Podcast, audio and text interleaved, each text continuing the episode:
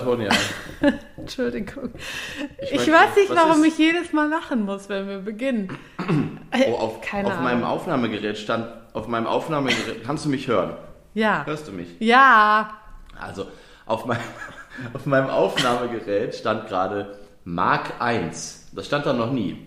Was Ah. heißt das? Mark Terenzi oder so, der von Sarah Connor? Oder Mark? Terenzi, der übrigens habe ich gehört, jetzt bei den, äh, bei den, bei den, wie heißen die noch? Äh, Pokémons, Chickemons, diese, die sich ausziehen. Wie heißen die noch? Poke- Die Typen. Ja, Antonia, die heißen Pokémon. Das ist ganz richtig. Nein, wie heißen die nochmal?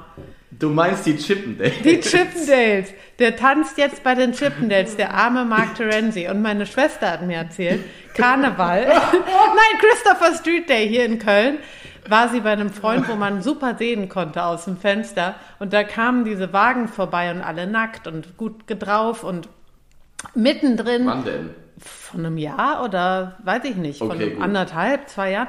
Und Ich dachte so, ja, vor anderthalb, di- direkt aus Heinsberg vom Karneval kam. Ja, die Jo, kam oder rüber. die- Nee, ja, das war okay. äh, Christopher Street Day und Mark Terenzi so. war auf so einem Wagen drauf und dann hat der gehalten, Ja. weil die irgendwie nicht weiterkommen und die Franziska, so heißt meine Schwester, hat stundenlang Mark Terenzi beobachten können. Jetzt kommt's, wie er überall hingeguckt hat und weißt du gedacht hat, kann mich erkennt mich denn niemand? Erkennt mich denn niemand? Und hat so rumgeguckt, Oh bis ihn dann bis ihn dann irgendwie ein, zwei Leute erkannt haben und dann hat er so Fotos mit denen gemacht und sie meinte, es war ein Anblick des, es war, Also, es war, es war wohl also- ganz schlimm. Es war ganz schlimm. Okay, ich finde es äh, wunderbar. Das Tolle an unserem Podcast, gut zu Vögeln, ist ja, dass wir noch keine zwei Minuten aufgenommen haben. Und wer von uns hätte gedacht, dass es heute um Mark Terenzi geht? Ich meine, Und dass irgendjemand ja auch, den Namen noch weiß. Mark Terenzi. Ja, und das, und das vor allem bei mir auf diesem, auf unserem Aufnahmegerät steht Mark 1. Und an wen denke ich als erstes? An Mark Terenzi. Das finde ist komisch. Das ist komisch. in den Untiefen meines Gehirns. Aber gut. Aber vielleicht ich warst du bei den Chippendales. Nein, äh, bei den Pokémons eher. Ja. Ähm, nein, ich meine, äh, es ist vielleicht auch meine Generation. Ich bin ja in, also äh, ich bin ja, äh, das ist ja Popkultur in irgendeiner Form. Ich bin ja auf eine komische Art und Weise inzwischen wieder Sarah Connor Fan. Das darfst du keinem sagen, Mhm. aber uns hört ja keiner zu. Ähm, aber das liegt daran an diesen ähm, das erinnert einfach, also so, das ist einfach 20 Jahre her. Punkt. Schluss aus. Und das ist, glaube ich, das, was krass ist. Also, dass man damit auf einmal verbinde ich damit wieder so was, äh, was so was kindlich-jugendliches. Weil Ja, ich weiß, ja, ja, dass ich die damals ganz toll war. Ich wollte das auf dem Klavier lernen. Ich habe es auf dem Klavier gelernt. Welches Und zwar Lied? Fr From Sarah with Love. Ah ja, ja, ja, ja. ja. So, She's gotta let oder the dream it up. Ja. Nee, ich fand die Genau, immer scheiße. ja. Ich war anti gegen die. Ähm, ja, ich fand die gut.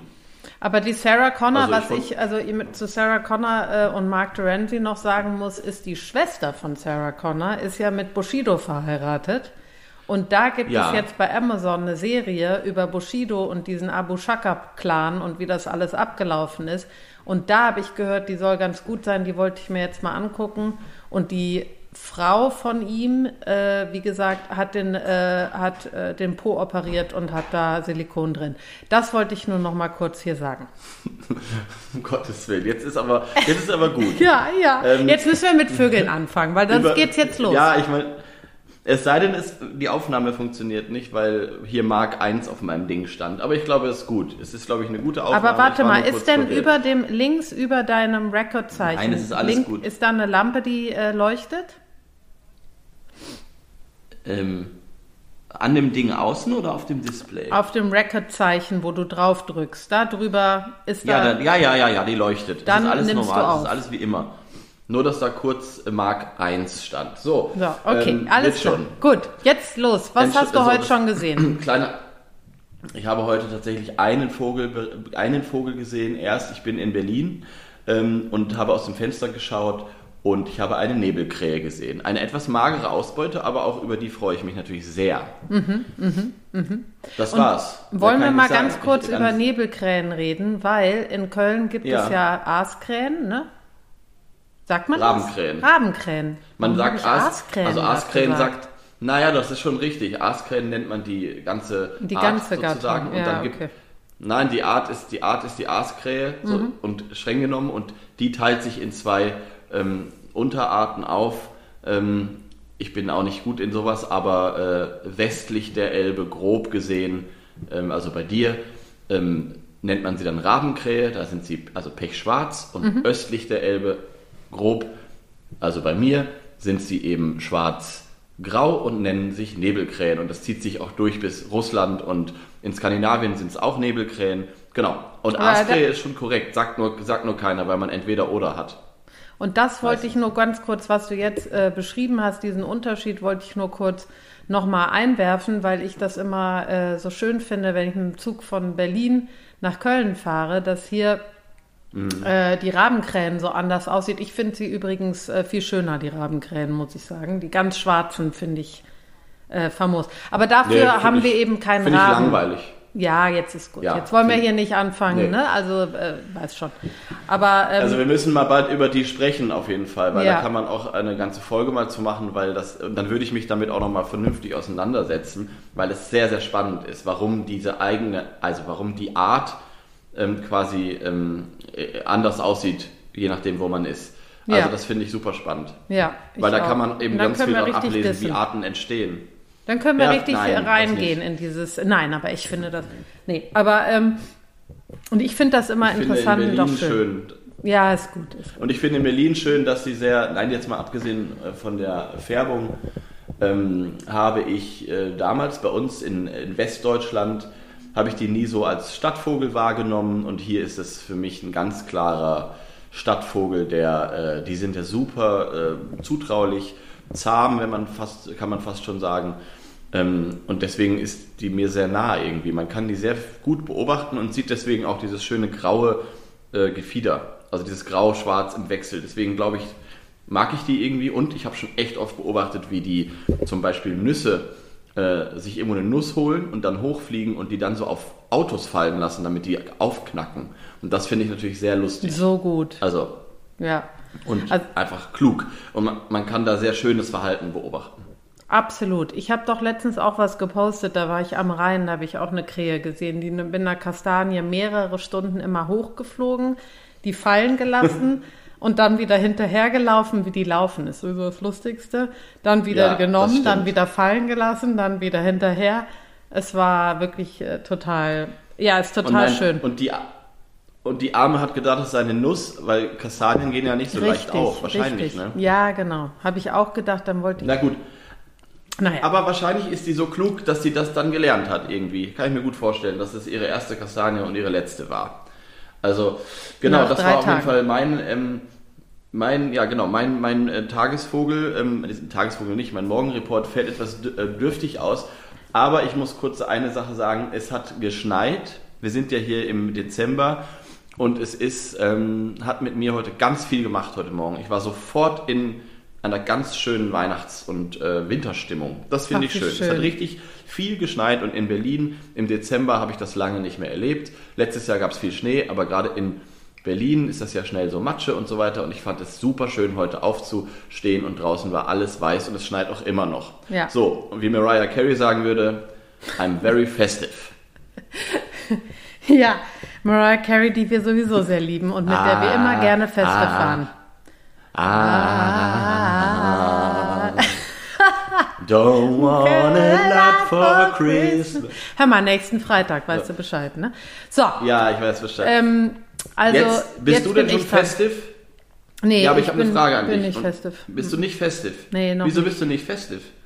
Ach, ich weiß nicht. Ich habe ja, Mhm. äh, ähm, doch, ich habe hier so einen Kranz gemacht, ja, für die Luzi und natürlich auch einen Adventskalender für meine Tochter.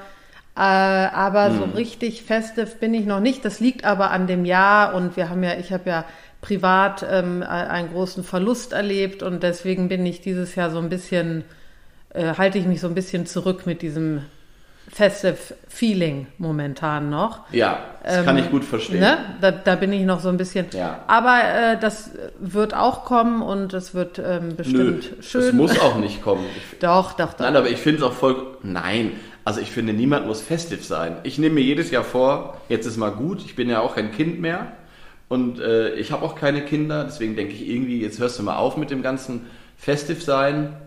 Ähm, und irgendwann, keine Ahnung, dann bricht es so aus mir raus. Und ich habe dieses Mariah Carey Weihnachtsalbum leider jetzt dann doch schon wieder bis zur Unkenntlichkeit gehört. Aber Ja. gut. Ja.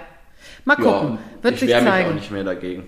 Nein, Ja. ach Quatsch, warum auch? Ist doch wunderschön. Ah, ah, Don't want a lot for Christmas. Aber naja, äh, gut, Ah, jetzt möchte, jetzt möchte ich mal. Ah! Ja, Jetzt jetzt möchte ich erzähl, mal- hast du auch schon Vogel gesehen? Ja, ich sehe ganz viele Vögelchen. Ich habe ähm, ganz, ganz, ganz, ganz, ganz reges, äh, ähm, reges Treiben auf meinem Balkon von Meisen.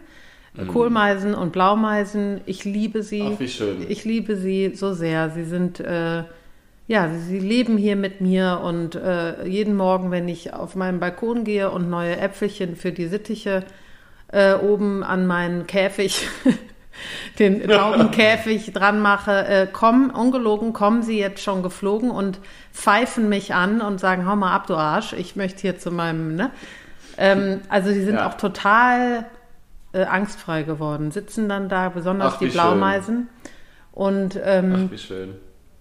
ja, und die habe ich gesehen, die sehe ich auch gerade. Ich gucke gerade raus.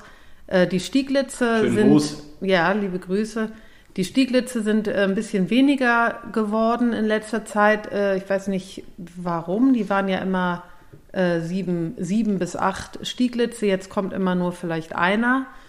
Ähm, Mhm. Dafür habe ich aber Buntspechte und Kleiber, die jetzt ähm, wieder mehr kommen. Die waren lange nicht hier. Ja, es ist. Ähm, Also was ist denn los bei dir? Also, ja, hier passiert, Das ist ja toll. hier passiert einiges und die Sittiche, die kommen natürlich jeden Tag und äh, dann wird es ganz Ja. laut und dann gucke ich raus und dann sitzen sie hier äh, wirklich manchmal Ja, es ist einfach 20. immer noch das Krasseste. Wirklich ja, krass. es ist das Krasseste einfach. Diese Sittiche, also ganz ehrlich, wer darüber mehr erfahren möchte, sollte auf jeden Fall sich nochmal die Sittich-Folge anhören, Mhm. weil ich habe ja immer noch das Gefühl, dass manche Leute nicht ganz verstanden haben, dass das nicht deine Voliere ist. ja, ja. also wirklich, weil Ja, es ja. teilweise sehe ich diese Videos, die Videos auch von dir und denke mir so, du bist so eine verrückte Vogellady, die da ihren Ara auf der Schulter hat und Find da ich- jetzt so Videos von postet. Nein, aber Also, ich schwöre, ich wirkt denk das Gleiche auch. Nein, ich weiß. Es Oder? Es, man kann es aber auch nicht anders. Ähm, deswegen, ich war jetzt froh, es kam eine Einsendung aus Mannheim, Sittichen, äh, Sittichen, mit Sittichen. Mhm. Ähm, es kam eine Einsendung aus Düsseldorf.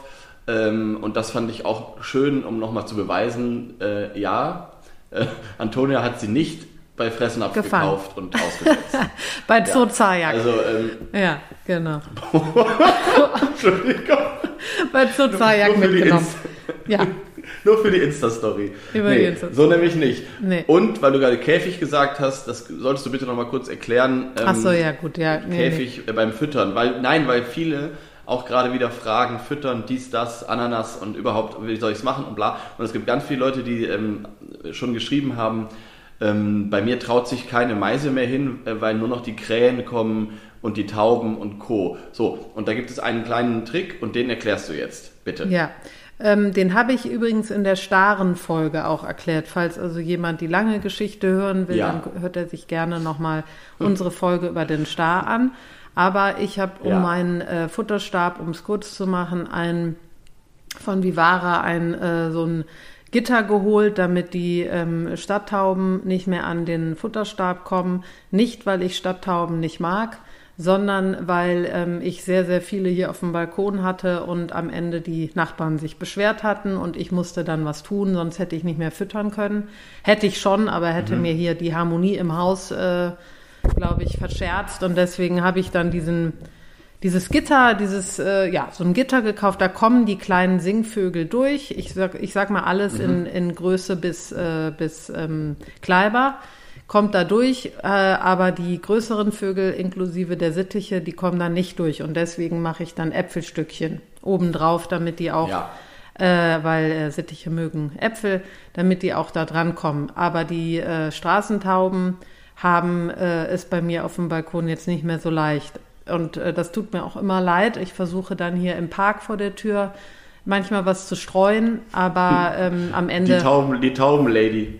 Ich bin die Taubenlady auch und ähm, ja, aber äh, so war das und deswegen habe ich hier, sage, rede ich von einem äh, Ja. von einem Gitter oder wie auch immer. Ne? Käfig, Naja. genau. Nee, ich wollte das noch mal, weil die Ja. Frage öfter zu kam. Und ich habe zum Beispiel meinen Vater, der hat sich beschwert mal irgendwann, über den gibt es so unglaublich viele Dohlen. Also ich bin ganz neidisch. Aber da Mhm. Ja. gibt es seit ähm, zehn Jahren ungefähr, nimmt da die Dohlenpopulation, also Nordwestdeutschland, ähm, rapide zu. Und ich bin immer wieder fasziniert, das ist alles voller Dohlen. Und er meinte, bei der Winterfütterung ist aber genau das Problem, in seinem Futterhaus sitzen zehn Dohlen und das war's. Und zwar den ganzen Winter. Und fressen alles leer. So. Und ähm, jetzt habe ich ihm auch diesen, ähm, so, ein, so eine Futtersäule zum Hinhängen und so einen Käfig dafür, also so einen Schutz für die kleinen Vögel quasi gekauft. Und der hat äh, gesagt, es ist ganz süß gewesen zu beobachten, wie erst so zwei, drei Tage haben die sich gar nicht getraut, dann so ganz vorsichtig und jetzt sitzen sie da drin like a boss und sagen hier ist und das. Ist Like a boss. Das ist ganz schön. Das ist süß. Ja. Also ich muss sagen, dass die, Genau. ähm, die Meisen hier ähm, eigentlich ziemlich äh, frech gegenüber den großen Vögeln sind. Also die Tauben versuchen Okay. natürlich auch durch das Gitter irgendwie zu kommen. Und ähm, auch die Sittiche hängen da drauf, aber das stört die Meisen hier überhaupt nicht. Die kommen dann irgendwie da durch und lassen sich, äh, lassen sich gut. nicht stören. Schön. Ich Ja. freue mich, dass bei dir auf dem Balkon so viel los ist. Ähm, weil bei mir ist es, also ist, ich habe vor meinem Küchenfenster in Brandenburg so ein kleines Vogelhäuschen stehen. Ähm, da sitzen ungelogen 70 Feld- und Haussperlinge jeden Tag Ach, drin. wie schön. und, Mach doch äh, mal ein drauf. Video. Ich sehe die so ja, selten. habe ich schon mal gemacht. Ja. Ähm, und ähm, das ist aber so vor der Haustür, also an der Straße. Und da kommt ab und zu mal eine Meise. Ich fütter auch im Garten. Das sehe ich aber nicht so gut, weil es weiter hinten ist. Ich habe ja schon mal erzählt, dass bei uns auf dem Land die Vögel alle sehr, sehr scheu sind. Ähm, aber was da los ist, ist auch unglaublich. Also wenn ich in den Garten komme, dann erhebt sich eine Wolke, ungelogen, weil da sitzen auch nochmal die ganzen Spatzen drin. Ganz viele Erlenzeisige. Ähm, das ist auch ganz toll. Die sind übrigens zutraulicher.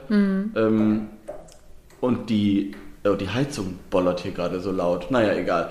Ähm, ich habe es nur gerade gehört, Entschuldigung. Und ähm, Eichelherr ganz viele und es ist auf jeden Fall richtig was los. Aber am Ende des Tages ist ein kompletter Eimer, also so ein, wie so ein Putzeimer, ne? So diese, diese Eimer, ist einfach weg. Ist einfach gefressen. Ja. Das ist echt viel. Ja. Und ich weiß gerade gar nicht, also das ist ja auch am Ende des Tages ganz schön teuer. Ich muss mal gucken, wie ich das jetzt mache. Deshalb, Also, deshalb hast du es angesprochen. Wir im Podcast, wir würden Deshalb gerne werben ähm, für eine meine- kleine Spende. Falls für eine ganz kleine Spende. Für eine ganz äh, kleine ich Spende für diese- Philipp. Also für eine, für eine kleine Spende würde ich auch den Podcast weitermachen. Ja. So, Ja. Das wollte ich nur mal sagen. Ja. Äh, nein, aber es ist jetzt, ist jetzt so aus mir rausgekommen. Aber mir ist das aufgefallen, dass es wirklich, äh, also die sind echt am Fressen wie die Blöden. Aber gut, Mhm. vielleicht hört das ja hier ein kleiner Werbepartner, irgendein Futtermittelhändler, Futtel, Futtel, Futtelmittelhändler, Futtelmittel- Futtermittel, Hotel. Der, Oder- oder dann die- sagen wir, erw- erwähnen wir gerne dann im Podcast auch. Aber Ja. vorher erwähnen wir den natürlich nicht. So. So. Ähm, Ja, Jetzt aber gut. mal zu unserem Tagesvogel, falls jemand noch Lust hat. Ich habe noch große Lust. Ja, ich auch. Ähm, der war dieses Jahr noch nicht bei mir am Futterhaus. Bei dir? Ja, jeden Tag kommt er hier. Nein. Steht hier auf dem Balkon. Und, und, äh, und du öffnest ihm eine Dose Thunfisch. Und ich Ähm. habe dann hier so einen kleinen Pool, wo er so reinspringt und dann so ja, jagt. Nein, es geht ja um den So. Kormoran, nicht? Und ähm, Es geht um den kommt Kormoran. nicht zu uns. Nein, der kommt natürlich nicht. Nee, der Ja. kommt wirklich nicht. Nee. Der kommt nicht. Wobei er nach Köln natürlich kommt. Du hast Ja. letztens ein Video gemacht. Du, ich sehe äh, Also. Kormorane ähm, ganz viel und ich steig mal direkt ein in meine Erlebnisse Ja. mit Kormorane in meinem in Kormoranen in, in meinem Leben. Ich, ich steige mal direkt ein nach 20 Minuten. Ich will mal einen Monolog halten jetzt, ja? Komm, komm Antonia, lass mal direkt einsteigen. Ich lasse jetzt, ich möchte einsteigen und ähm, äh, von dem Kormoran, äh, mit dem ich äh, äh, ganz viel verbinde und den ich auch sehr Ja. gerne mag, der aber bei mir auch eine gewisse Melancholie hervorruft, der Vogel. Das liegt vor allen Dingen daran, dass ich den, wenn ich an den Kormoran denke, immer mit äh, sehr winterlichen Landschaften verbinde. Warum weiß ich nicht, ist aber so. Und ähm, äh, so ein bisschen nebelige Winter, ja, so wie jetzt, Winter, winterliche, winterliche Momente. Und äh, der Kormoran mhm. ist natürlich am Rhein sehr viel in Köln. In Berlin habe ich ihn fast nie gesehen. Ich war aber auch nicht am Wasser, aber hier am Rhein und auch an den Weihern in Köln, die so ein bisschen größer sind, da sieht man mhm. äh, den Kormoran in kleineren Grüppchen öfters und ich bleibe mhm. immer stehen und ich mache immer ein Video. Ich glaube, ich habe bei uns auf, meinem, auf dem Kanal, Instagram-Kanal, schon bestimmt sechs, sieben Mal Kormorane ähm, gepostet. Und ich finde ja. sie jedes Mal total, ähm, ich, also ich finde sie bezaubernd und gucke sie mir an und ich finde das, wie sie, wie sie im Wasser gleiten, wie sie jagen, wie sie auf dem Baum sitzen oder irgendwo. Also ich finde die ganz, ganz, ganz tolle Vögel, ganz interessante Vögel und für mich so ein, und da wette ich mit dir, das siehst du auch so, so ein bisschen so ein Zwitter zwischen Vogel, aber irgendwie sieht man direkt, der gehört ins Wasser. Das ist wie so ein, ja, ja, wie voll. so ein fast reptilartiges Wesen. Ja. Und das finde ich ganz toll. Toller, toller Vogel. Mit einer, mit einer krassen ja, Geschichte. Da, ja, da kommen wir gleich ja. zu. Es ist, äh, das ist interessant mit dem, mit dem äh, Reptil, was du da sagst. Das stimmt. Ich finde, da erkennt man ganz gut, wenn man sich mit dem ein bisschen beschäftigt oder auch sich den öf einfach öfter angeguckt hat, schon, wo die Vögel so herkommen. Ne? Also ja. ich meine, so, das, Vögel sind ja mit Reptilien recht eng verwandt und ähm, da sieht man zu 100 Prozent irgendwie, dass der äh, auch wahnsinnig angepasst ist an seine, an seine Umgebung, wie er jagt, wie er allgemein lebt. Das ist äh, ein sehr interessanter Vergleich. Das sehe ich auch so. Und ich finde, was du gesagt hast mit dem Nebel und dem Winterlichen, warum du das damit verbindest, es könnte sein, dass sie zu der Jahreszeit einfach ähm, auch öfter zu sehen sind, weil mhm. sie irgendwo abhängen und eben nicht an ihrem Brutplatz. Ja. Und ich glaube, dass sie nämlich ähm, zur Brutzeit sind sie in ihrer Brutkolonie. Das ist, äh, sind feste Kolonien mit ganz vielen Vögeln. Ähm, davon gibt es tatsächlich auch nicht so endlos viele. Also die gibt es und da kommen wir gleich zu. Und es gibt auch wieder viel mehr als früher. Aber die sind eben jetzt nicht mitten in Köln am Rhein oder so. Und außerhalb dieser ähm, Brutsaison tun sie sich dann eben zusammen mit anderen äh, Gleichaltrigen wahrscheinlich und dann hängen die halt am Wasser ab und äh, genau, deswegen verbindest du es wahrscheinlich mit dieser winterlichen Atmosphäre, weil man ihn da einfach öfter sieht, glaube ich. Also so geht es jedenfalls mir. Ja, ja. Ähm, und also dass zum Beispiel so ein Kormoran im Prachtkleid ähm, mit dem Weiß äh, im Gesicht und so weiter, habe ich, glaube ich, fast noch nie gesehen. Also ähm, jedenfalls sehr selten, weil dieses Prachtkleid eben zur Brutsaison angezogen wird quasi und äh, außerhalb dieser Saison sind sie etwas schlichter gefärbt und da habe ich ihn natürlich öfter gesehen. Oder im Jugendkleid, weil die werden auch erst mit drei Jahren, glaube ich, geschlechtsreif. Also mhm. es kann auch gut sein, dass die, die bei euch da am Weiher abhängen, ähm, dass das junge Kormorane sind, die noch gar nicht brüten. Ja, ne? klar. Ja, auf jeden oder hast, Fall. Oder hast du schon mal eine, hast du schon mal eine Kolonie gesehen irgendwo? Ähm, ich habe mit dir eine Kolonie, also eine in Albanien gesehen, glaube ich. Das stimmt, das stimmt. Mhm. Ähm, das da war aber weiter weg, aber ich glaube, das war wirklich eine Kolonie. Habe ich, hab ich noch drüber nachgedacht letztens, weil die waren ja da auf so einem, äh, auf so einer kleinen Insel mitten in dem Fluss und ja, ich glaube, das war eine Kolonie, würde ich sagen. Ja, das stimmt, ich erinnere mich und allgemein muss man sagen, bevor ich das vergesse, der Kormoran ist fast ein Allerweltsvogel, also nicht aller Welt, aber ähm, das hat mich äh, fasziniert. Mhm. Ähm, ich habe mir das vorher nochmal durchgelesen weil wir reden ja oft über Arten, die es dann hauptsächlich in, in, in hauptsächlich in äh, Mitteleuropa oder Europa gibt.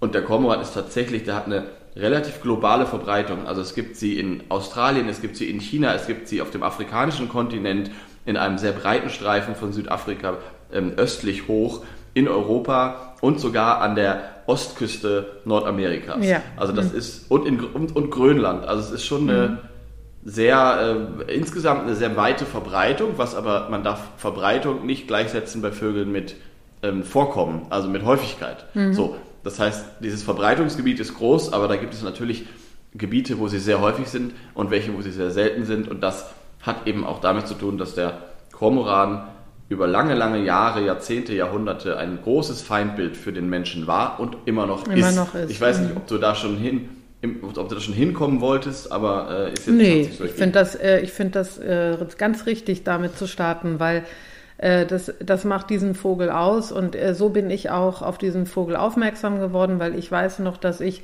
2009 oder 2010 einen Artikel gelesen hatte über die Jagd auf Kormorane in Deutschland. Ja. äh, Anfang, ja. Des 19, äh, Anfang des äh, 20. Jahrhunderts.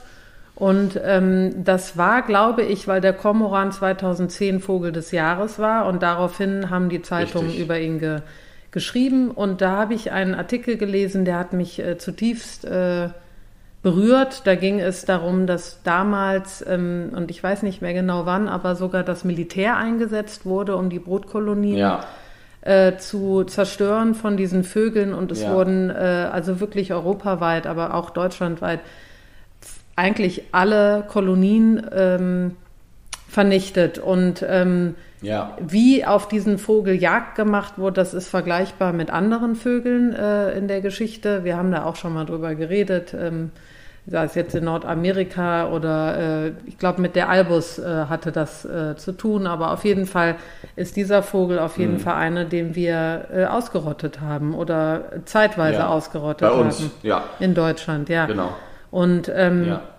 das rührt natürlich daher, dass er Fisch frisst und auch nur Fisch ja. und ein begnadeter. Jäger ist. Da kommen wir bestimmt gleich mal zu.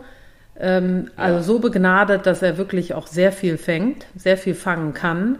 Und ähm, ja. dass er dann, ich glaube, es hat auch mit, äh, mit dem Aussehen zu tun, mit der Art zu tun, die Art, wie sie, äh, wie sie mhm. brüten und nisten natürlich äh, und wo sie mhm. das tun. Und ja. äh, ja, also es gibt immer noch ganz viele Jäger, die äh, auf Kormorane aus sind. Also das ist ein Vogel, der ja. wirklich sehr viel Hass schürt.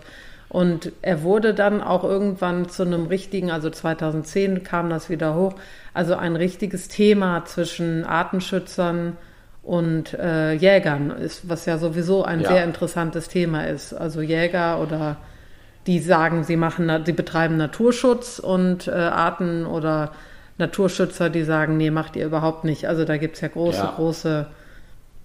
Äh, ja, zumal dann. Ja, Entschuldigung. Ja.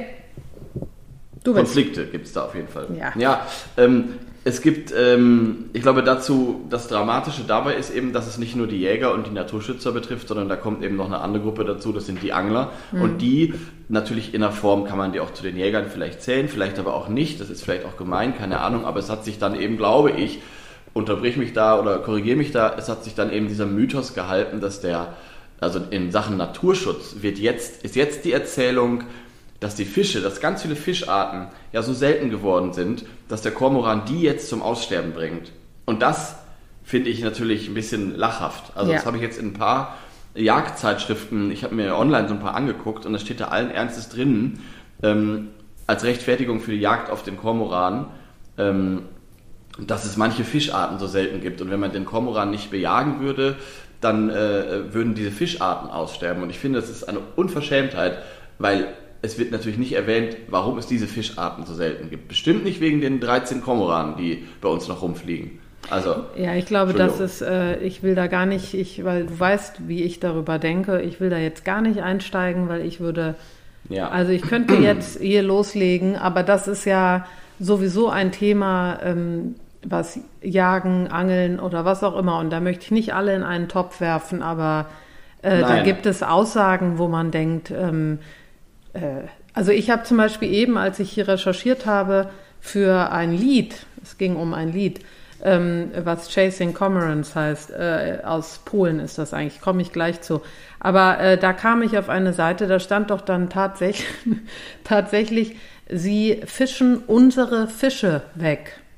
Ja, auf genau. so einer Jagdseite. Genau. Wo ich wirklich denke, und jetzt möchte ich das so verallgemeinern, wie kann es sein, dass wir als Menschen denken oder aussagen, etwas gehört uns? Unsere Fische, Krass, ne? unsere Bären, ja. unsere Wölfe oder die Wölfe töten unsere. Also ich verstehe gar nicht, abgesehen mal davon, dass ich glaube, jeder jetzt heutzutage weiß, dass der größte Feind von allen Tieren, sei es jetzt Fische, seien es jetzt Nutztiere, wie auch immer der Mensch ist und bestimmt nicht der Kormoran oder der Wolf oder der Bär. Aber gut, das ist jetzt ein anderes ja. Thema. Aber diese Aussagen. Ja, aber das kann man ruhig so mal sagen. Finde ich krass. Also, dass das der Kormoran unsere Fische wegfischt, ja. weil es gehört uns kein einziger Fisch in diesen, ähm, in unseren Seen und Flüssen. Also, ja. ähm, das finde ich sehr gut, dass du das nochmal so betonst, weil das äh, kann man leicht vergessen. Also, äh, also ich kann das nicht vergessen, aber ich finde es einfach. Nein. Also ich meine, man muss sich doch mal vorstellen, ähm, ich, also ich ja. kann mir das nicht vorstellen, dass, obwohl, das stimmt nicht, ich kann mir das vorstellen. Ich kann mir vorstellen, dass es da draußen Angler oder Hobbyangler oder ähm, Jäger oder Hobbyjäger, wenn es sowas gibt, ähm, gibt, die nicht wissen, dass eigentlich unsere Flüsse und unsere Seen und unsere Meere am meisten geschädigt sind durch uns, durch unser Abwasser, ja. durch unser Plastik, durch Millionen andere Hormone, die da reinfließen, was auch immer. Ähm, durch die Begradigung, durch also die, die Begradigung. Eingriff in die Landschaft ja. zum Beispiel bei Flüssen. Ich kann es mir leider doch ja. vorstellen. Ich wollte gerade sagen, ich kann es mir nicht vorstellen, doch, aber ich kann es mir vorstellen. Also da bleibt dann wirklich nur ja. diese Sichtweise, jetzt haben wir nur noch drei Fische, warum, wird nicht hinterfragt. Und dann kommt ein Kormoran und holt den.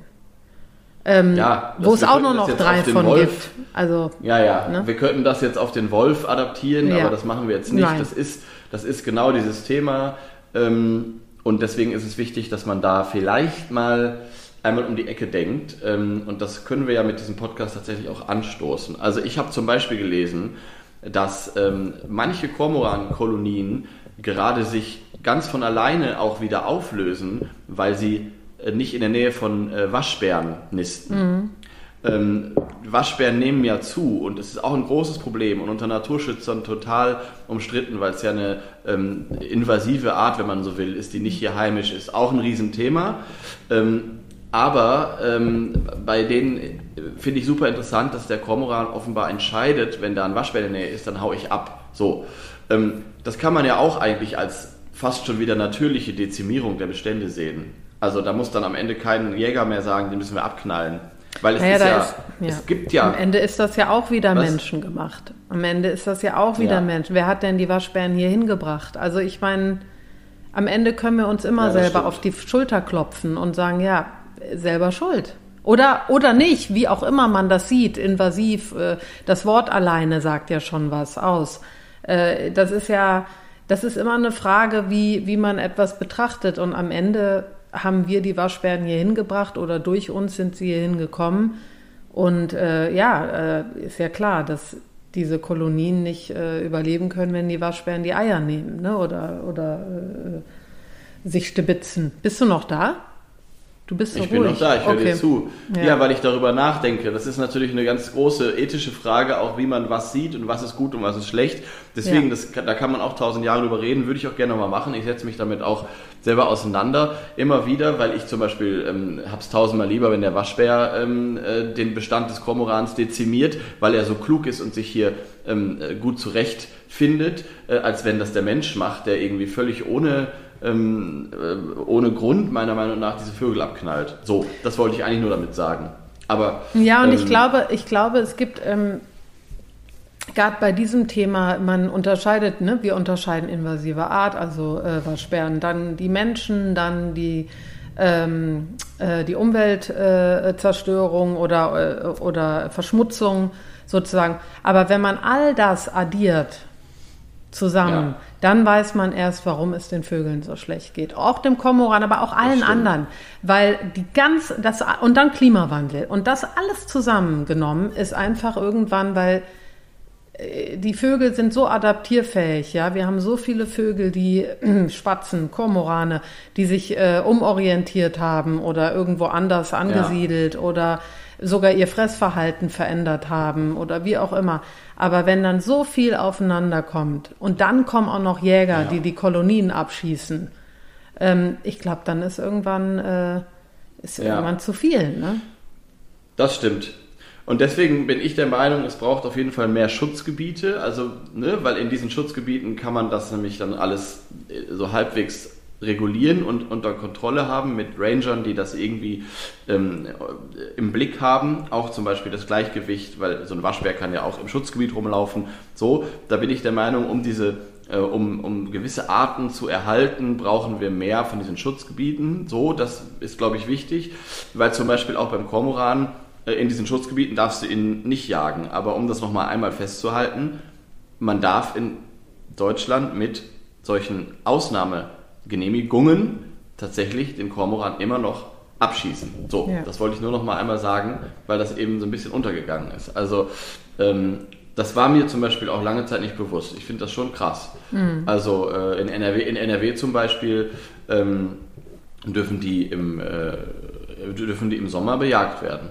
Also Ja, das, das meine Das- ich eben. Und wenn man sowas freigibt und sagt, okay, es gibt eine gewisse Zeit oder es gibt äh, eine gewisse Anzahl, äh, muss man sich vorstellen, ja, dann wird eine gewisse Anzahl geschossen und zu einer gewissen Zeit, aber das, das turnt natürlich den ganz, die ganze Jagd auf diese Tierart an. Das heißt, da gibt es so Ja. viele Jäger, die nicht wirklich aufpassen, die dann trotzdem mehr schießen, die zu gewissen Zeiten rausgehen, wo es vielleicht noch gerade nicht die Zeit ist, aber davor und und das ist wirklich das Problem, die überhaupt keine Ahnung haben, wo man das macht und wild rumschießen und ähm, und das ist ja auch das, was ich ähm, vor allen Dingen äh, Ja. immer mit Jägern bespreche. Ich kenne Jäger. Ich, hier in äh, NRW und auch bei, im Niedersachsen hier bei dir gibt ja ganz viele und das war ja auch ein Riesentrend wieder zu jagen und äh, diese Ausbildung äh, zum Jäger zu machen und Naturschutz und so. Und jedes Mal, wenn ich mit denen rede, sage ich das Gleiche. Nämlich, dass das Problem dabei ist, dass es eben auf, die, auf den einzelnen Menschen ankommt. Und wenn du da ein Arschloch sitzen hast, der ähm, überhaupt nicht versteht, was er damit anrichten kann, dann schießt er einen fucking Wolf ab. Und dann geht das in einer Minute, ist der Wolf weg. Das heißt also, ne, vielleicht ein Weibchen mit Jungtieren oder was auch immer, aber diese Waffe an sich, die entscheidet eben in einer Sekunde über Leben, Leben und Tod, hoffentlich, manchmal eben nicht, manchmal sind die Tiere nur verwundet und müssen weiterziehen und sterben dann elend irgendwie zwei Tage später. Aber ähm, Ja. das ist eben das große Problem bei der Jagd. Da ist eben niemand, der das wirklich kontrolliert. Wenn du den Jagdschein hast, dann kann da ganz schön viel Scheiße passieren. So, und das Genau, und ich glaube, es gibt mich. ganz viele Leute, die das wirklich korrekt machen, das hast du ja gerade auch gesagt. Mhm. Gibt es, glaube ich, wirklich auch viele, aber es ist eben auch so, wenn ich mir zum Beispiel durchlese, ich habe jetzt in so einer Jagdzeitung online hier, ich habe einfach nur Kormoran Jagd ge- äh, in unsere Suchmaschine eingetippt und ähm, da steht zum Beispiel, die Jagd auf Kormorane ist zeitlich begrenzt. In NRW dürfen sie vom 16. August bis zum 1. März eineinhalb Stunden vor Sonnenaufgang Ja. bis eineinhalb Stunden nach Genau. Sonnenuntergang bejagt werden. Punkt. Ja. Kormorane im Jugendkleid, in Klammern helles Brustgefieder, dürfen vom 2. März bis 15. August von Sonnenaufgang bis Untergang bejagt werden. So, also diese Differenzierung, ne, da, muss, da steht klar drin, Kormorane im Jugendkleid, in Klammern helles Brustgefieder. Entschuldigung, es ist dann dunkel, es ist, äh, äh, es ist dämmerig, keine Ahnung, also Entschuldigung, äh, Ja. es sind auch am Ende, am Ende Menschen, die da sitzen und dann wird der Kormoran geschossen, ob der jetzt im Jugendkleid ist oder nicht, keine Ahnung. Also Das meine ich, das Philipp. Und wer Unter kontrolliert Unterstellung das? von mir, aber genau. Ja. Wer kontrolliert das? Da sitzen das dann irgendwelche Leute, die ähm, hoffentlich sich drum kümmern, aber leider auch welche, die es nicht tun. Und du hast eben Ja. mit dieser Waffe in deiner Hand ein, äh, ja, Ja. äh, da kannst du so viel Schaden anrichten. Ja, dann sitzt du da eine halbe Stunde vorher, schießt schon mal ein paar, ach ja, aus Versehen noch einen falschen geschossen. Ja, das äh, summiert sich dann. Ne? Das ist das Also, Problem. um dieses, um dieses ähm, äh, bedrückende Thema abzuschließen, weil ich finde es immer wieder bedrückend, leider Mhm. ist es ja auch so. Ich finde es grundsätzlich ganz schön krass einfach, dass man ähm, eine Art, die wir vor nicht allzu langer Zeit zum Aussterben gebracht haben bei uns in Deutschland, jetzt einfach wieder jagen darf. Also das finde ich schon einfach heftig. Also dass das nicht mehr, ähm, dass das nicht irgendwie mehr äh, reguliert wird. So, das ist, äh, mein das, letzter Satz. Ich dazu. kann dir sagen, und mein letzter Satz ist dazu, äh, die Jägerschaft in Deutschland hat eine riesen Lobby. Wäre das nicht der Fall, Ja. dürften diese Vögel nicht bejagt werden. Aber, wie gesagt, die haben eine riesen Lobby, eine riesen Tradition und da sind vor allen Dingen Menschen drin oder ganz oben oftmals Menschen drin mit sehr, sehr, sehr viel äh, Einfluss. Und das ist so. Und Geld. Und Geld. Also und ja, Geld auch. Ja, ne? ja, also ja. Sehr viel Einfluss, sehr Menschen, viel Geld, sehr es- viel Name. es- Von und zu, sage ich nur. Ne? Ich, ich weiß, ich weiß. Es gibt, ich komme ja aus Niedersachsen äh, gebürtig und bei uns war, also, war, also waren viele Leute oder sind viele Leute Jäger. Ähm, oft auch Landwirte, aber dann die reichen Schweinebauern, also auch Geld. Ähm, und ähm, es gibt keine, äh, also es gibt einfach für dieses Hobby Gibt, es gibt keine Menschen, die irgendwie wenig Kohle haben und dann irgendwie zur Jagd gehen. Sorry, aber ist einfach so. Und mit Geld kommt der Einfluss. So. Genau. Ähm, genau. So, jetzt In ist diesem gut. Sinne, In diesem ähm, Sinne. Lass uns doch, äh, lass uns doch einfach mal den Komoran noch mal ein bisschen mehr beschreiben und darüber reden, um, um quasi den Menschen hier auch noch mal ähm, zu verdeutlichen, warum es eine schützenswerte Art ist und nicht eine, die man, die man äh, abknallt. Also ähm, Mhm. das wäre doch eigentlich wichtig, dass wir noch mal über das Verhalten und auch über das Aussehen Ja, sprechen. Wir haben das ja gerade nur kurz angerissen. Ja. Aber ähm, der Kormoran ist für mich zum Beispiel immer, also ich habe sie in meinem Leben viel und oft gesehen. Es sind meistens Zufallbegegnungen, übrigens oft auch am Mittelmeer und ähm, äh, anderswo, also außerhalb Deutschlands. Ähm, und äh, äh, ich kenne auch viele Leute, die sind immer so ganz, oh, was ist das? Ist das, also, also wo Leute, die nicht sich so ganz gut auskennen mit Vögeln, sehen die und sind fasziniert und können das aber nicht sofort zuordnen. Das finde ich ja schon immer interessant, wenn man dann so ein ähm, jemand, der kein Ornithologe oder was auch immer ist, trotzdem im ersten Moment eine Faszination auslöst. Und sowas ist der Kormoran für mich, weil der ja sehr groß ist, also er fast ist ja so gänsegroß, sagt man. Ähm, und dann so schwarz und dann diese Art zu fliegen. Ich glaube, er hat etwas an sich, wo man nicht sofort weiß, was ist es denn jetzt? Wo man nicht sofort in so ein, in so ein Raster blicken kann. Weißt du, was ich meine? ja, äh, ja, ja, kann sein, ja. Okay, anderes Beispiel. Äh, sie sitzen ja da und trocknen ihr Gefieder, lassen ihr Gefieder trocknen. Das ist ja auch einzigartig äh, in unserer heimischen Vogelwelt. Ja. Dass äh, eine Art oder sagen wir mal eine äh, Familie, ähm, Kormorane gibt es weltweit auch noch andere, zum Beispiel die Scharben gibt es auch in Europa, die sehen de- dem Kormoran sehr ähnlich. Aber in dieser ähm, Familie der Kormorane ähm, äh, ja, ist es eben Art, oder ist es typisch, dass sie eben in der Sonne sitzen oder im Wind und sich ihr Gefieder trocknen lassen, nachdem sie im Wasser waren. Und das ist natürlich ein Verhalten, was auch auffällt. Also was Leuten auffällt, wenn sie irgendwo sind und da sitzt so ein Vogel und breitet die Arme aus, um das mal zu vermenschlichen. Ja, So. ich glaube, da sind sie ja bekannt für und das ist auch ein wunderschönes Bild, muss man sagen. Also es ist schon so erhaben, Ja. äh, wenn du die Vögel da siehst, äh, vielleicht sogar mehrere, die da, die da sitzen mit diesen wunderschönen äh, ähm, äh, Flügeln, die sie da äh, aufhalten. Ich glaube, da sind sie bekannt für und da erkennt man sie dann auch, wenn man, wenn man den Namen kennt, ne? Also wenn man weiß, was ein Ja. Kormoran ist, ne? Aber ähm, Das stimmt, das ist eigentlich ein guter Hinweis. Das Ja. ist ja eigentlich auch Teil des äh, Jizzes. Also Ja. wenn man den Vogel, wenn man nicht nah rankommt, wenn man nicht nah rankommt, aber man sieht in der Ent- Entfernung auf irgendeinem umgefallenen Baumstumpf, der im Wasser liegt zum Beispiel, oder auch auf diesen Wellenbrechern, ne? gibt es ja Mhm. auch in großen Seen, ich kenne das auch vom Bodensee zum Beispiel, dass da diese, ich glaube Molen heißt das, Mhm. diese ähm, Steine, da sitzen die eben oft, wenn man weit weg ist und man sieht da so einen großen Vogel äh, in der Ersterscheinung irgendwie schwarz oder dunkel und hat die, die Flügel so ausgebreitet, dann ist das eigentlich ziemlich sicher ein Kormoran. Also für alle da draußen, die das äh, schon mal gesehen haben, beim nächsten Mal wisst ihr es.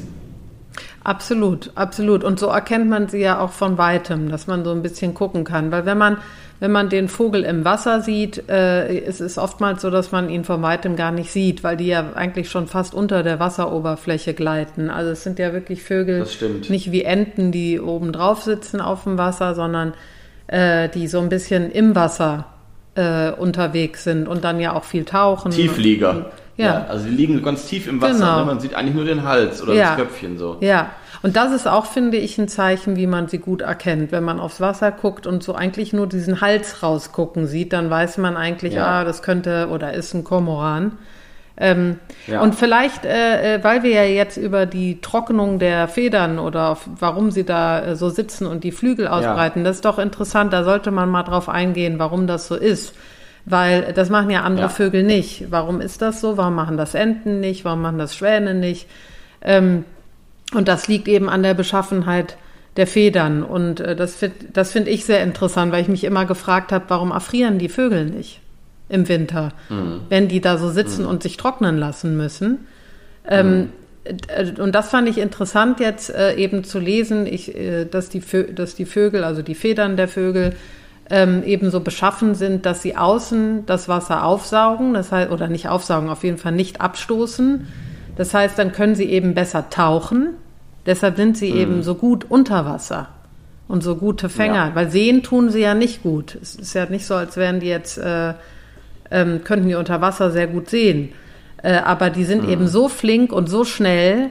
Und wenn die dann durch das Wasser warten, sozusagen mit ihrem Körper und sehen einen Fisch, sind die einfach extrem schnell auch unter Wasser, weil die Federn Ja. das Wasser annehmen.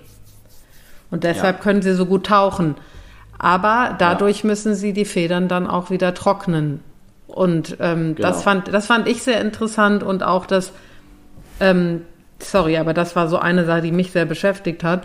Und dann eben auch, dass sie danach, wenn sie das trocknen, das Innere der Federn wohl nicht so nass wird, also das bleibt trocken, dass sie eben immer Mhm. die Körpertemperatur halten. Also sie werden, sie, sie Okay. kühlen nicht aus, weil die weil die Federn innen drin im Innenkern sozusagen sie warm halten, aber außen Nässe reinlassen und die müssen sie dann wieder äh, müssen sie dann wieder trocknen, indem sie da sitzen und sich in der Sonne äh, in der Sonne baden, wenn die Sonne da ist. Das ist, das ist super interessant, weil ich habe mich das auch immer gefragt. Also weil die einfache Erklärung ist ja immer, Enten, Gänse, Schwäne haben ja diese Bürzeldrüse, wo so ein Fett drin ist. Und das sieht man auch manchmal, damit reiben sie sich ein. Ja, Ähm, um, um eben auftriebig, weiß nicht, ob es das Wort gibt, zu bleiben und oben rumzuschwimmen. Und dann, wenn sie so gründeln, Köpfchen und das Wasser Schwänzchen in die Höhe, sieht man ja auch, dass es irgendwie, äh, das funktioniert gut mit diesem äh, Auftriebigen. total, ja.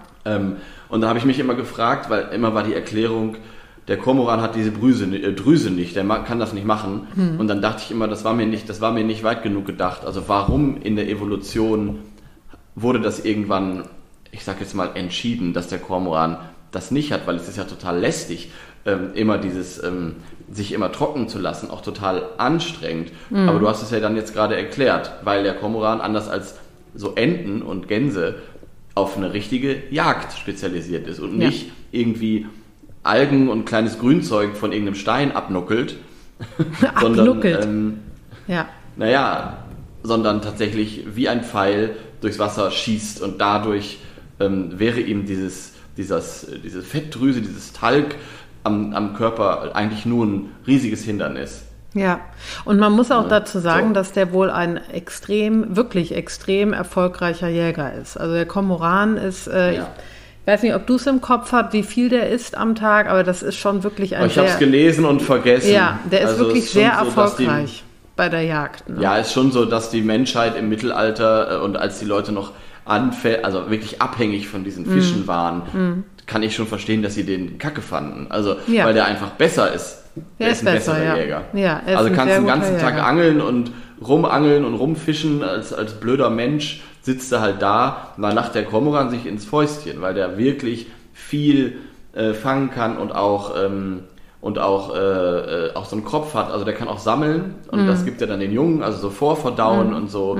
Ist jetzt nicht so, dass er irgendwie einen großen Fisch fängt und damit irgendwie erstmal an Land muss oder Nee, so. nee, nee, Und das ist ist- natürlich, ja, also Ja, und das, Genau, äh, und das ist natürlich das klar. ist, ist, äh, das ist, glaube ich, auch eben, wenn man ihn anguckt, weil wir jetzt auch über Aussehen reden und so, der ist eben perfektioniert auf diese Jagd. Ne? Der, Ja. Die Körperform, äh, die, äh, Ja. äh, die Füße, der Schnabel, extrem starker Schnabel, der den Fisch, auch wenn der glitschig ist, einfach halten kann. ja. Ähm, einfach, ja, ein richtiger Wasservogel. Ne? Total dafür Ja, perfekt, perfekt ausgestattet. perfekt angepasst. Ja. Mhm. Und auch in Gruppenjagd, ne? sogar das funktioniert. Also das finde ich auch immer krass. Also dass sie sozusagen in Gruppen jagen gehen, wie so ein, wie so ein Wolfsrudel. Fast schon. Ja, ja. Ich sehe sie Das auch immer nur zusammen. Ich sehe die selten alleine. Ne? Also man sieht immer zwei meistens. Und Ja. ähm, ja, also äh, toller Vogel. Und, Und weil wir über Aussehen reden, wollte ich noch ganz kurz über die Augen reden. Ich glaube, das ist auch der Grund, Ja. warum ich immer sage, der erinnert mich an so ein Reptil, ähm, Rep- weil wenn man den Mhm. Schnabel sieht, dieser Schnabel, der ja vorne diesen Haken hat und nach unten gehend, Mhm. ist natürlich auch super hilfreich, einen Fisch damit zu halten. Ne? Und dann diese Augen und die sind Ja, der hat auch grün, so ne? Zähnchen. Ja, genau. Sind die nicht grün, die Die sind Augen? knall, ja, das die sind knallgrün. also Mega ich, auf geil. jeden Fall in allen Abbildungen, Ja. die ich gesehen habe, sind die ziemlich grün, ja. Und ich Das finde, ist sehr, sehr, sieht aus wie schön, so eine, wie so eine, äh, es gibt doch diese Schildkröten. Wenn du die anguckst, äh, Ja, stimmt. weißt du, weißt du, welche ich meine? Ich weiß nicht, wie die heißen, aber Ja, die ja. haben auch so ein äh, doch, ich Gesicht. weiß, welche du meinst. Ja, und ich glaube auch dazu führt äh, noch, dass du das mit einem Reptil verbindest, dass diese Wachshaut am Schnabel, also der Schnabel geht ja über in so eine Wachshaut, nennt man das. Ja. Ähm, das, das haben Hühner auch zum Beispiel, ne? Dieses, Ah, ja. wo keine Federn im, im Gesicht sind sozusagen. Ähm, und die Augen sind eben Teil von dieser, also in dieser Wachshaut. Das heißt, du hast da, achte mal drauf bei, bei Bildern, ähm, äh, da wo die Augen liegen, hast du keine Federn. Die fangen erst dahinter am Kopf an. Und Ja. das macht das Ganze natürlich wie so ein Krokodil, wenn man mal Stimmt. ehrlich ist. Ja, also wenn man stimmt. sich nur den vorderen, den vorderen Teil anguckt, sozusagen, ähm, ist das super reptilienartig. Und ich glaube, als Mensch achten wir natürlich als erstes immer aufs Gesicht und dadurch ähm, ist es natürlich äh, viel näher an einer Echse als an einer süßen Blaumeise. Ja. Weißt du? Ja, total. Also so vom, ähm, genau. Und übrigens verwandt sind sie ähm, äh, eng mit den Tölpeln, äh, die es ja bei uns nicht gibt und die Fregattvögel und so. Also Ja. äh, die kennt man ja aus Amerika. Ja. Das sind diese, die in der Balz, die sind, haben wir bestimmt schon mal in der Doku gesehen, die in der Balz diese, diese äh, roten Kehlsäcke auf, aufblasen. Und das ist, da ist die Verwandtschaft nochmal so als äh, Herkunft. Also näher mit den Tölpeln. Äh, Blaufußtölpel gibt es ja irgendwie äh, in, ich glaube, Südamerika ähm, mit den Tölpeln verwandt als mit, äh, mit Enten oder Gänsen. Ähm, Stimmt, mit denen sie gar nicht Sinn. so viel zu tun haben, weil sie eben auch, ähm, ja, es sind ja auch Fleischfresser, also Fischfresser, ähm, die tatsächlich zwar mit denen ähnliche, äh, ähnliche Habitate bewohnen, aber vom Verhalten her äh, sind sie denen gar nicht ähnlich. Übrigens auch, ich, ich mache einen Übergang zum, äh, zum, zum Brutverhalten. So Gänse, Enten bauen ja auch gar keine richtigen Nester, die brüten Mhm. ja am Boden, äh, polstern das mit Daunen, mit ganz viel Daunen aus und so. Mhm. Aber Kormorane bauen ja richtige Nester, also wie so Krähen fast schon. So eine, ähm, deswegen äh, wurde er früher ja, glaube ich, auch. Es gibt irgendwas mit Rabe. Ich glaube, irgendein Teil vom lateinischen Namen äh, ist auch wie Rabe, ne? Ja, ja, Kommt von- genau. also Meerra Meerrabe, Wasserrabe ist aus dem Altfranzösischen, habe ich mir rausgesucht. genau. Ähm, ja. Und das passt ja auch. Also, ähm, und auch der Nestbau ist tatsächlich ähm, eher so als, äh, als, von, als wie bei einer Gans oder so. Ähm, tatsächlich, diese, diese äh, Kolonien, das sind richtige Nester aus richtigen Stöckern und die sind dann auch weich ausgepolstert. Aber es sind eben richtige Nester aus Ästen quasi. Und das machen Entenvögel ja nicht. So. An so einem Verhalten sieht man manchmal den Verwandtschaftsgrad zu anderen, zu anderen äh, Vogelarten. Das ist ganz interessant. ja, ja, ähm, total. Finde ich auch. Genau, und diese Kolonien sind oft, wenn man die mal gesehen hat, ähm, wie gesagt, es gibt jetzt nicht so äh, an jedem See welche, aber es gibt sie und die sind auch auf der Standort, die sind standorttreu natürlich, wenn dann kein Waschbär kommt oder kein Jäger oder keine Ahnung. Und dass die brüten eben, um das einmal gesagt zu haben, auf Bäumen. Die Bäume sind dann meistens tot, die sind dann vollgeschissen und ganz weiß. Ja. Ähm, und das sieht immer aus wie so ein Gerippe, was dann da irgendwo steht, mitten im Wasser oder auf so einer Vogelinsel. Ja. Gerne tatsächlich irgendwo, ähm, irgendwie diese Vogelinseln gibt's ja Mhm. oft in so, in so Seen, äh, die dann auch oft unter Schutz stehen. Die werden natürlich gern genommen, weil die sicher sind, auch vor Füchsen und so. Ja. Also das, ähm, Das ist schon ganz gute morbide, wenn man Standorte das dafür. sieht. Mhm. Ja, ja, das sind einfach dann tote Bäume, Ja. aber ich finde es immer total cool. Also ähm, wenn die an einem Ort stehen, die irgendwie halbwegs geschützt sind, dann bleiben die da auch länger. Ähm, interessant ist, ich habe gelesen, dass tatsächlich auch Seeadler auf ähm, Kormorane gehen, vor allem jüngere Seeadler, die noch nicht so erfahren sind. Ähm, das heißt, diese, diese Legende auch, die in vielen Jagdzeitschriften beschrieben wird, jetzt kommen wir wieder auf das Thema, aber dass der Kormoran keine natürlichen Feinde hat, ist eben einfach Quatsch. So, das stimmt nicht. Und ähm, also auch Uhus zum Beispiel ist ja auch eine wahnsinnig spannende äh, Art, die habe ich ja dieses Jahr im Frühjahr ganz gut kennengelernt. Erzähle ich gerne, wenn wir den Uhu mal behandeln. Ähm, das ist ja auch eine Art, die sich wahnsinnig krass angepasst hat und auch ähm, an ihre Umgebung anpasst. Und zum Beispiel gibt es auch Uhus, die sich äh, in der Nähe von Kormoran-Kolonien niedergelassen haben. Und Uhus sind ja die krassesten Räuber und die gehen dann nachts einfach auf die Nester, auf die Kolonien und jagen diese Kolonien leer. Krass. Und äh, da, hauen, da hauen dann auch die Kormorane ab. Das sind jetzt seltene Einzelfälle. Also Uhus Mhm. sind nicht irgendwie so, äh, wissen wir ja alle, gibt es jetzt nicht in jeder Ecke. Aber ähm, da gibt es tatsächlich ähm, auch welche, die sich auf Kormorane mehr oder weniger dann spezialisiert haben. Das ist super interessant. Das also ich habe im Frühjahr einen. Uhu, Uhu, Uhu-Horst gesehen oder ein Uhu-Nest, die, die bauen ja nicht selber. Ähm, wo die legen ja auch so Vorräte an und die äh, da lagen zum Beispiel auch zwei Teichhühner drin. Also so ähm, die Uhus können relativ krass jagen und sich irgendwann gut spezialisieren auf, auf ein Angebot, was da ist und was leicht zu kriegen ist. Und diese Kolonien sind ja leicht zugänglich, mhm. wenn du fliegen kannst und nachts jagen kannst. Ja, ja, genau. Ja. Und weißt, wo du es herbekommst. Ja, klar. Genau. Wusste ich gar nicht. Das ist ganz spannend. Also, ja. also das ist eine Meer, das eine, eine Meer mit Äh, dass der Kormoran keine natürlichen Feinde hat. Mhm. Ähm, ich ähm, habe zuletzt am Bodensee Kormorane gesehen, die übrigens in einer Formation wie ein großes V, mhm. also ähm, ganz klassisch, äh, relativ tief immer übers Wasser flogen. Also das ja. ist auch, also aus meiner Erfahrung ein Hinweis, wenn man das aus dem Augenwinkel sieht oder weit weg ist und keine Zeit hat oder keine Möglichkeiten, das exakt zu bestimmen, ähm, ist es für mich immer ziemlich eindeutig, dass es Kormorane sind, dass sie in so einer V-Formation, also so wie das auch andere ähm, Vögel oft machen, Zugvögel und Gänse und Kraniche und so weiter, aber diese klare V-Formation, aber dann so zwei Meter über dem Wasser. Das ist, ähm, und der Gesamteindruck einfach sehr, sehr, sehr schwarz, sehr dunkel. Ja, das und nah an der Küste. So der nicht so weit, nicht ja, so genau. weit überm Wasser, sondern nah an der Küste und was ich auch finde bei denen, und ich finde, das kann man wirklich gut ausmachen, die haben eben so eine Kreuzform. Also es ist jetzt nicht, sie haben ja einen längeren äh, Schwanz und dann diesen längeren Hals. Und wenn man von unten guckt, finde ich, sieht es schon fast kreuzmäßig aus. Das stimmt, glaube ich schon. Das ist, das ist relativ äh, äh, gleich lang, mehr oder weniger. Genau. Glaub, die Flügel sind ein bisschen länger, aber das stimmt, wenn die von unten, wenn man die Möglichkeit hat zu gucken, ist es, sind die Proportionen da ziemlich ausgeglichen. Das stimmt. Mhm. Und immer recht nah an der Küste. Ja. Auch wieder interessant. Warum? Weil sie natürlich ihr Gefieder trocknen müssen und dafür irgendwo sitzen müssen. Ja, das und ist, sie sind äh, eben auch keine ja auch Riesen, klar. können nicht so gut fliegen, muss man auch sagen. Also wie jetzt zum Beispiel ja, wie andere. Wie, wie, wie Reptilien eben so sind. ja. ja. So ein bisschen ja. ist das ja so. Ich lese äh, der, der, ähm, äh, der Vollständigkeit halber einmal aus Pares Vogelbuch vor. Ja und hoffe, dass das jetzt nicht alles widerlegt, was wir gerade so vor uns hingelabert haben. Nein. Ähm, der Kormoran ist der lateinische Name Phalacrocorax carbo. Und da muss ich als alter Lateiner natürlich sagen, Carbo. Mhm. Ne? Ja. Weißt du, was das Farbe. ist? Ist schwarz, mhm. also nee. Ach so, nee, ich dachte, entschuldige. Nee, nee, nee, ja, nee, nee, Nein. ich war jetzt woanders. Ich war bei dem Raben, weil das ist wohl auch in dem Namen drin, ne? Genau, genau, ja. aber ich habe gesagt Carbo. Hab ich also nicht der Vogel zugehört. heißt Phala, Phalacrocorax carbo. Und okay. dann habe ich gesagt, da wissen wir, was das ist. Und wir haben gleichzeitig gesagt, ja klar. Ich habe gesagt, das ist schwarz, also mm. Kohle. Und du hast gesagt, das ist Rabe.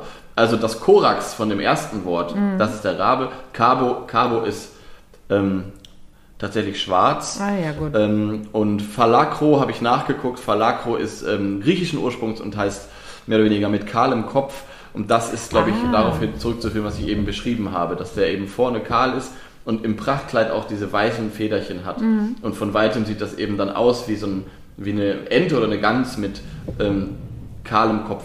Ich glaube mhm. daher. Also Phalacrocorax cabo, 80 bis 100 Zentimeter lang, Spannweite 130 bis 160.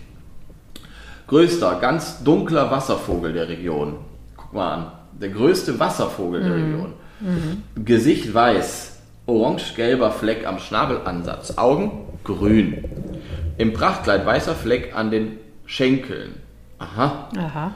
Ältere Vögel in Mittel- und Südeuropa sowie Nordwestafrika zur Brutzeit oft an Kopf und Hals weitgehend weiß.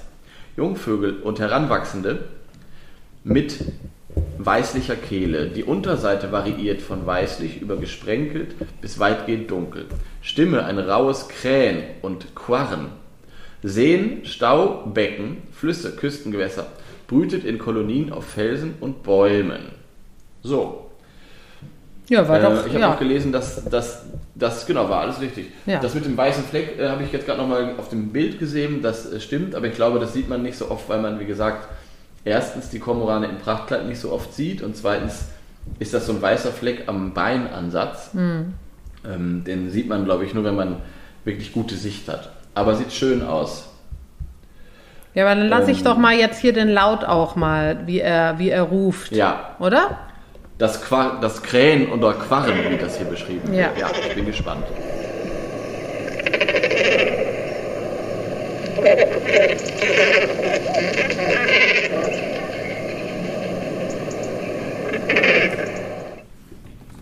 Hast du gehört? Ja, süß. Auf Süß jeden. Fall kenne ich das. Habe ich Ja, schon ja. gehört. Ja, es passt auch wieder zu dieser Art von Vögeln, also das mit den Tölpeln und so, Ja. was ich eben gesch- beschrieben habe. Das Ja. ist dieses, Hört sich total Wasservogel an. Finde ich auch. ja, auf jeden Fall. Das ist, es gibt Ähm. noch einen anderen Ruf wohl, glaube ich, nämlich der Paarungsruf, der hört sich ein bisschen anders an, aber das ist jetzt, äh, das ist jetzt, glaube ich, Ja. oder vielleicht war der das sogar, ich weiß es nicht, muss ich nochmal checken. Und ich habe auch, ich habe auch gelesen, dass sie in der Brutzeit relativ ruhig sind. Also Ja. das ist äh, wohl, da hört man sie eher nicht. Mhm. Aber ansonsten haben sie eben dieses, dieses Quarren, wie es hier beschrieben wurde bei Pares Vogelbuch. Mhm. So, was gibt es denn noch für Infos, die wir nicht haben? Ich glaube, wir haben ziemlich viel. Ähm, Lass mal überlegen, also wir haben über die Jagd, ich glaube, das war ein großes Thema, dann das Aussehen, Ja. die Art, wie toll er fischt. Also an, an sich ähm, ah, ist ich das... habe noch was, Entschuldigung. Ja, bitte, bitte. Nee, sag, was du sagen wolltest, erst zu Ende. Ich wollte mir das nur merken. Sag, du wolltest noch was Ja, sagen. Ich habe eigentlich gar nicht mehr so viel zu sagen. Ich würde dann nämlich ein bisschen über die äh, Geschichte des Vogels und ähm, insgesamt äh, mit dem Menschen in Zusammenhang reden. Deshalb sag Ach so, dann ist es, dann ist es, glaube ich, genau das, was du sagen wolltest, nämlich, dass der zur Jagd auch eingesetzt wurde früher oder immer Genau, noch. manchen immer noch, immer noch. Mhm. Okay, immer noch. Ja, dann, dann weißt du da mehr als ich äh, und dann übergebe ich da natürlich jetzt das Wort dir, weil ich dachte, das wollte ich noch sagen, aber das ist ja genau das, was du jetzt sagen wolltest. Bitte. Nee, wa- war es gar nicht, aber äh, also klar, also es wird immer noch eingesetzt, natürlich äh, nicht so erfolgreich wie äh, industrielles, äh, industrielle Fischerei und oftmals auch für die Touristen, aber in China ist das und Japan ist das immer noch eine, eine mögliche Art, äh, Fische zu fangen mit den Kormoranen. Die werden dann ausgebildet oder äh, leben bei Menschen und haben dann so eine Schnur um den Hals, dass der große Fisch nicht durchkommt, die kleineren schon, aber die größeren nicht. Die fliegen dann zurück zum Fischer und der holt dann den größeren Fisch raus. Und das ist so, ähm, äh, äh, was man glaube ich auch kennt von Filmen, gibt, wurde auch oft gefilmt und es gab es auch in Europa. Also es ist jetzt nicht nur eine Ja. Sache, die, ähm, äh, die in Asien äh, passiert ist, sondern das gibt es auch, äh, ich glaube in Mazedonien war es. Ähm, ja, da wurde gelesen. das auf dem Balkan irgendwo. Genau, da wurde es auch, an, jetzt nicht mehr, aber damals angewendet. Also die Vögel haben auch mit Menschen zusammengearbeitet und tun das auch immer noch. Das ist interessant, ne? Also, Mhm, dass der Mensch gemerkt hat, ich meine, das ist ja eine alte Tradition und früher hat man ja alles versucht, um zu überleben, mehr oder weniger, und dass man gemerkt hat, der Kormoran ist ein viel erfolgreicherer Jäger als wir Menschen. Ähm, und dann hat man die tatsächlich auch ähm, von Hand aufgezogen, damit die so auf einen geprägt sind, Mhm. damit die dann zurückkommen. Ja, finde ich sehr interessant. Ja, die haben eine, eine lange Geschichte mit uns Menschen. Also ich glaube, äh, Kormorane äh, in jeglicher Hinsicht, auch wenn man die Literatur sich anguckt. Äh, ich habe hier so einen Ausschnitt, den lese ich jetzt nicht vor, der ist was zu lang, aber von Her äh, Hermann Melville über Moby Herbert Dick. Grönemeyer. Ach so, Herbert Grönemeyer. Entschuldigung. Und der Hermann Melville von Moby Dick, ne, das ist ja 1851 geschrieben. Da geht's dann auch um äh, diese Vögel. Da nennt er sie, soweit ich weiß, auch noch äh, Meerrabe. Ähm, ah, okay. Äh, aber es handelt sich natürlich um den Kormoran. Und da es hier da um Fischerei geht, also um Waljagd, aber ähm, sind diese Vögel auch genannt. Also das, die haben uns äh, sozusagen, sind mit uns Menschen, weil wir eben auch auf Fische aus sind, ähm, haben sie uns äh, seit Jahren äh, verfolgt oder andersrum, wir verfolgen sie. Ähm, Ja. Und da gibt es äh, dann auch, ich gehe jetzt einfach mal weiter, auch in der Musik natürlich ganz viel. Also Kormorane, wenn man musikaffin ist, in Europa wie auch in Nordamerika, aber auch äh, ähm, jetzt äh, äh, in, in ganz vielen Ländern. Ich habe jetzt hier einen, einen äh, ähm, sagt man polnischen Sänger oder ja doch, einen polnischen Ja, was Sänger. denn sonst? Ja, ich war gerade, ich ein, ja gut. Einen Pol- polnischen Sänger. ja, genau. polnischen Sänger. Und ich fand das ganz toll. Das Lied heißt ähm, äh, übersetzt Chasing Cormorants.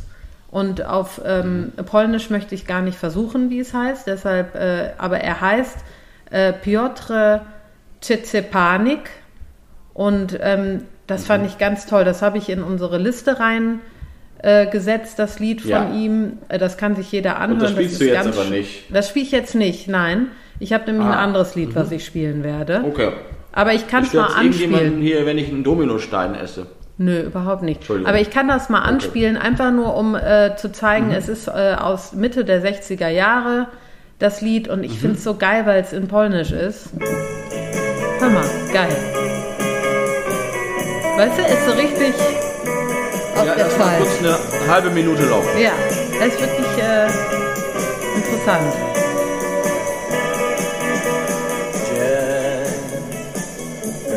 W szarej mgle. Wiatr strąca krople z drzew.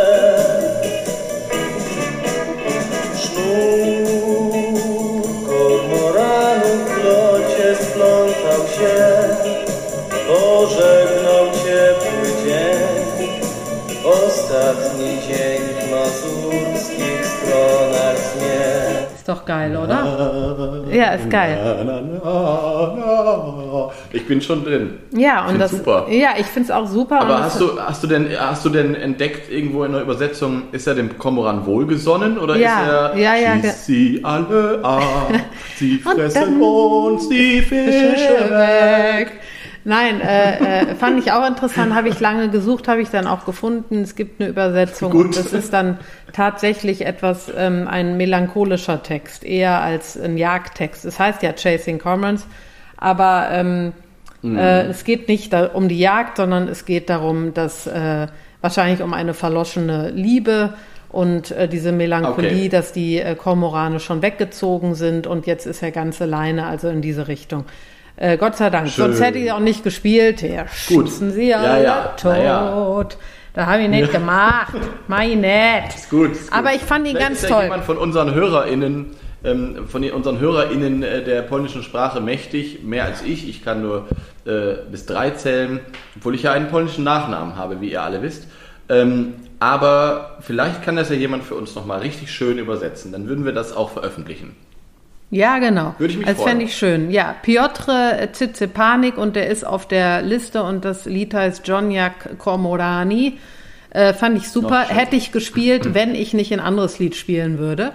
Ähm, Ja, ich finde es trotzdem schön, dass wir es kurz gehört haben. Ja, genau. Aber es gibt ganz viel, wie ich schon gesagt habe, auch von Damon Albarn und von äh, John Blake. Also es gibt ganz viel. Ich würde aber gerne jetzt ein Lied spielen von Fionn Regan, das ich schon ganz, ganz lange kenne und das ich schon sehr, also das ich sehr, sehr liebe.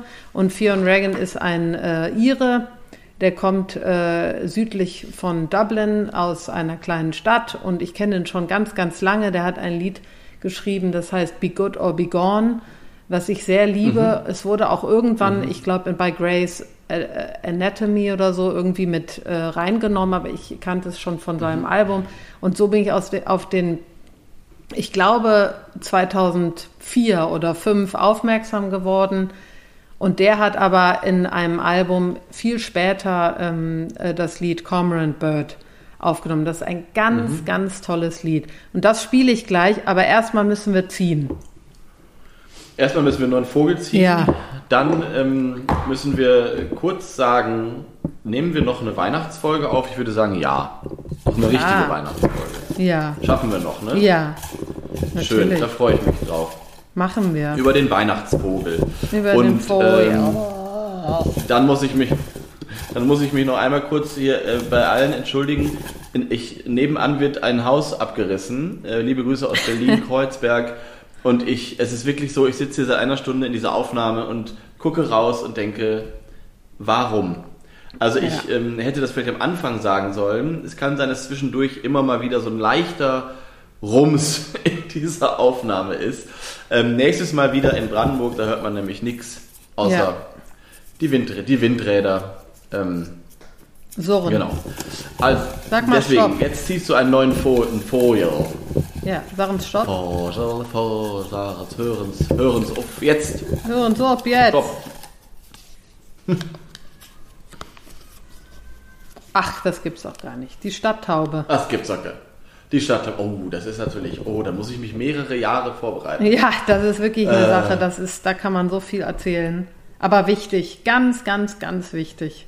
Ganz wichtig. Da sollten wir nochmal vorher uns zusammensetzen und uns überlegen, was man da wie man das so gut in eine gute Stunde packt, Ja. glaube ich, weil das ist echt schwierig. Ja. Ähm, wie man jetzt an dem Kormoran sieht, wo wir auch schon wieder ganz schön überziehen. Also es gibt kein Ja. Überziehen, weil niemand, niemand hat hier die, die Macht, äh, niemand sagt uns, wie lange. Niemand sagt Aber- uns, wie lange. Nein, niemand. Und äh, lassen wir uns auch nicht sagen. Lass wir uns So. nicht sagen. Nein. Genau, lassen wir uns auch nicht verbieten. Und es ist auch beim Kormoran wichtig, dass wir heute über die Jagd nochmal geredet haben, auch wenn wir da immer an den Punkt kommen, wo wir nicht genau weiter wissen, weil man will niemanden fertig machen und Co. Das ist immer ein Thema, was mich auch sehr emotional aufwühlt, aber ich finde, wir haben das gut angerissen. Ähm, Und ansonsten würde ich mich freuen, wenn alle, die jetzt zuhören äh, und bei uns bei Instagram folgen, ähm, uns im Winter ganz viele Kormoran-Bilder oder Fotos schicken, weil das Gute ist, man kann die halbwegs gut filmen. Darauf freue ich mich. Hal- Haltet die Augen offen, Ja. würde ich sagen. Ähm, Die sind was auch, man muss sagen, die sind auch, das sind auch wirklich Vögel, die äh, sich nicht so leicht ab, also die lassen sich nicht so leicht äh, aufscheuchen. Die sind schon ganz schön cool, muss man sagen. Wenn die Genau. irgendwo sitzen, dann sitzen Genau. die erstmal da, ne? ja, also jetzt nicht äh, auf Also einen nicht Meter hingehen. und mit äh, Ja, Hund ja, klar. und Hund oder so, aber man kann die halbwegs. Genau. Ja. Äh, Antonia und Philipp haben aber gesagt, die Genau. bleiben sitzen. Ja. Ich Ähm, ganz Sarah. Nein, so nicht. Ja, ja, ja. Nee, Äh, gut. so ja, freue ich aber mich man auch kann drauf. sie filmen, darauf freue ich mich. Und äh, wie gesagt, jetzt im Winter, ich erinnere mich, letzten Winter war ich in Cottbus, mitten in der Stadt, da fließt die Spree, und ist so ein kleiner Stadtpark. Und das war an den Seiten zugefroren. Und da saßen bestimmt zehn Kormorane so mitten im Stadtpark. Also haltet die Augen offen, auch in urbanen Gegenden. Ja. Auf jeden Fall. Äh, sagt uns Bescheid, schickt uns schöne Fotos. Ähm, ja, und jetzt, äh, jetzt könnte ich so einen Schlusssatz sagen. Mir ist aufgefallen, äh, wir könnten uns so einen Schlusssatz auch ausdenken. So bei den Tagesthemen haben ja die ModeratorInnen alle so einen äh, eigenen Schlusssatz. Ist dir das mal aufgefallen in den Nachrichten? Äh, nee, Also, aber jetzt ich- äh, kann ich, finde ich gut. Sag mal, was ist dein Schlusssatz? Was, Also, was würdest du sagen? Nein, Ingo Zamperoni, Ingo Zamperoni sagt immer, bleiben Sie zuversichtlich. Ach, wie schön. So. Und ich Okay. müsste mir dann natürlich was ausdenken. Ja. Also das muss ja dann schon zum Markenkern werden, ne? ja, ich finde Also ich wünsche ja, euch noch einen schönen mal. Tag und äh, genießen Sie das schöne Wetter und ähm, dann halt ein Satz, aber den habe ich halt noch nicht. Ja gut, dann machen Vielleicht wir uns Gedanken beim nächsten Mal. Aber weißt du, so könnte man sich natürlich mal damit so sein eigenes Standing nochmal Ja. schön aufpolieren. Man könnte einfach sagen, seid gut zu Vögeln. Oh, Finde ich super. Oh, Seid gut zu Vögeln. Das ist gut. ja, Dann wünschen wir euch jetzt noch einen wunderbaren Tag, Antonia. Ich wünsche dir einen ganz großartigen Tag Ja. heute noch. Ich hoffe, äh, du genießt ihn und ihr wisst ja, es gibt eine Sache, die ist uns am allerwichtigsten. Seid gut zu Vögeln. oder bleibt gut zu Vögeln. Das ist gut. Das ist auch gut. bleibt gut zu gut. Vögeln. Bleibt- Genau. Und egal was auch passiert, Bleibt, bleibt gut, gut zu Vögeln. Das ist super. Ja, da möchte ich mich also jetzt mit diesem wunderbaren Lied und bei dir bedanken. Bleibt gut zu Vögeln, macht gut Ja. und bis bald. Ich bedanke mich auch fürs Zuhören, für dieses schöne Gespräch und bleibt gut zu Vögeln. Tschö. Tschüss.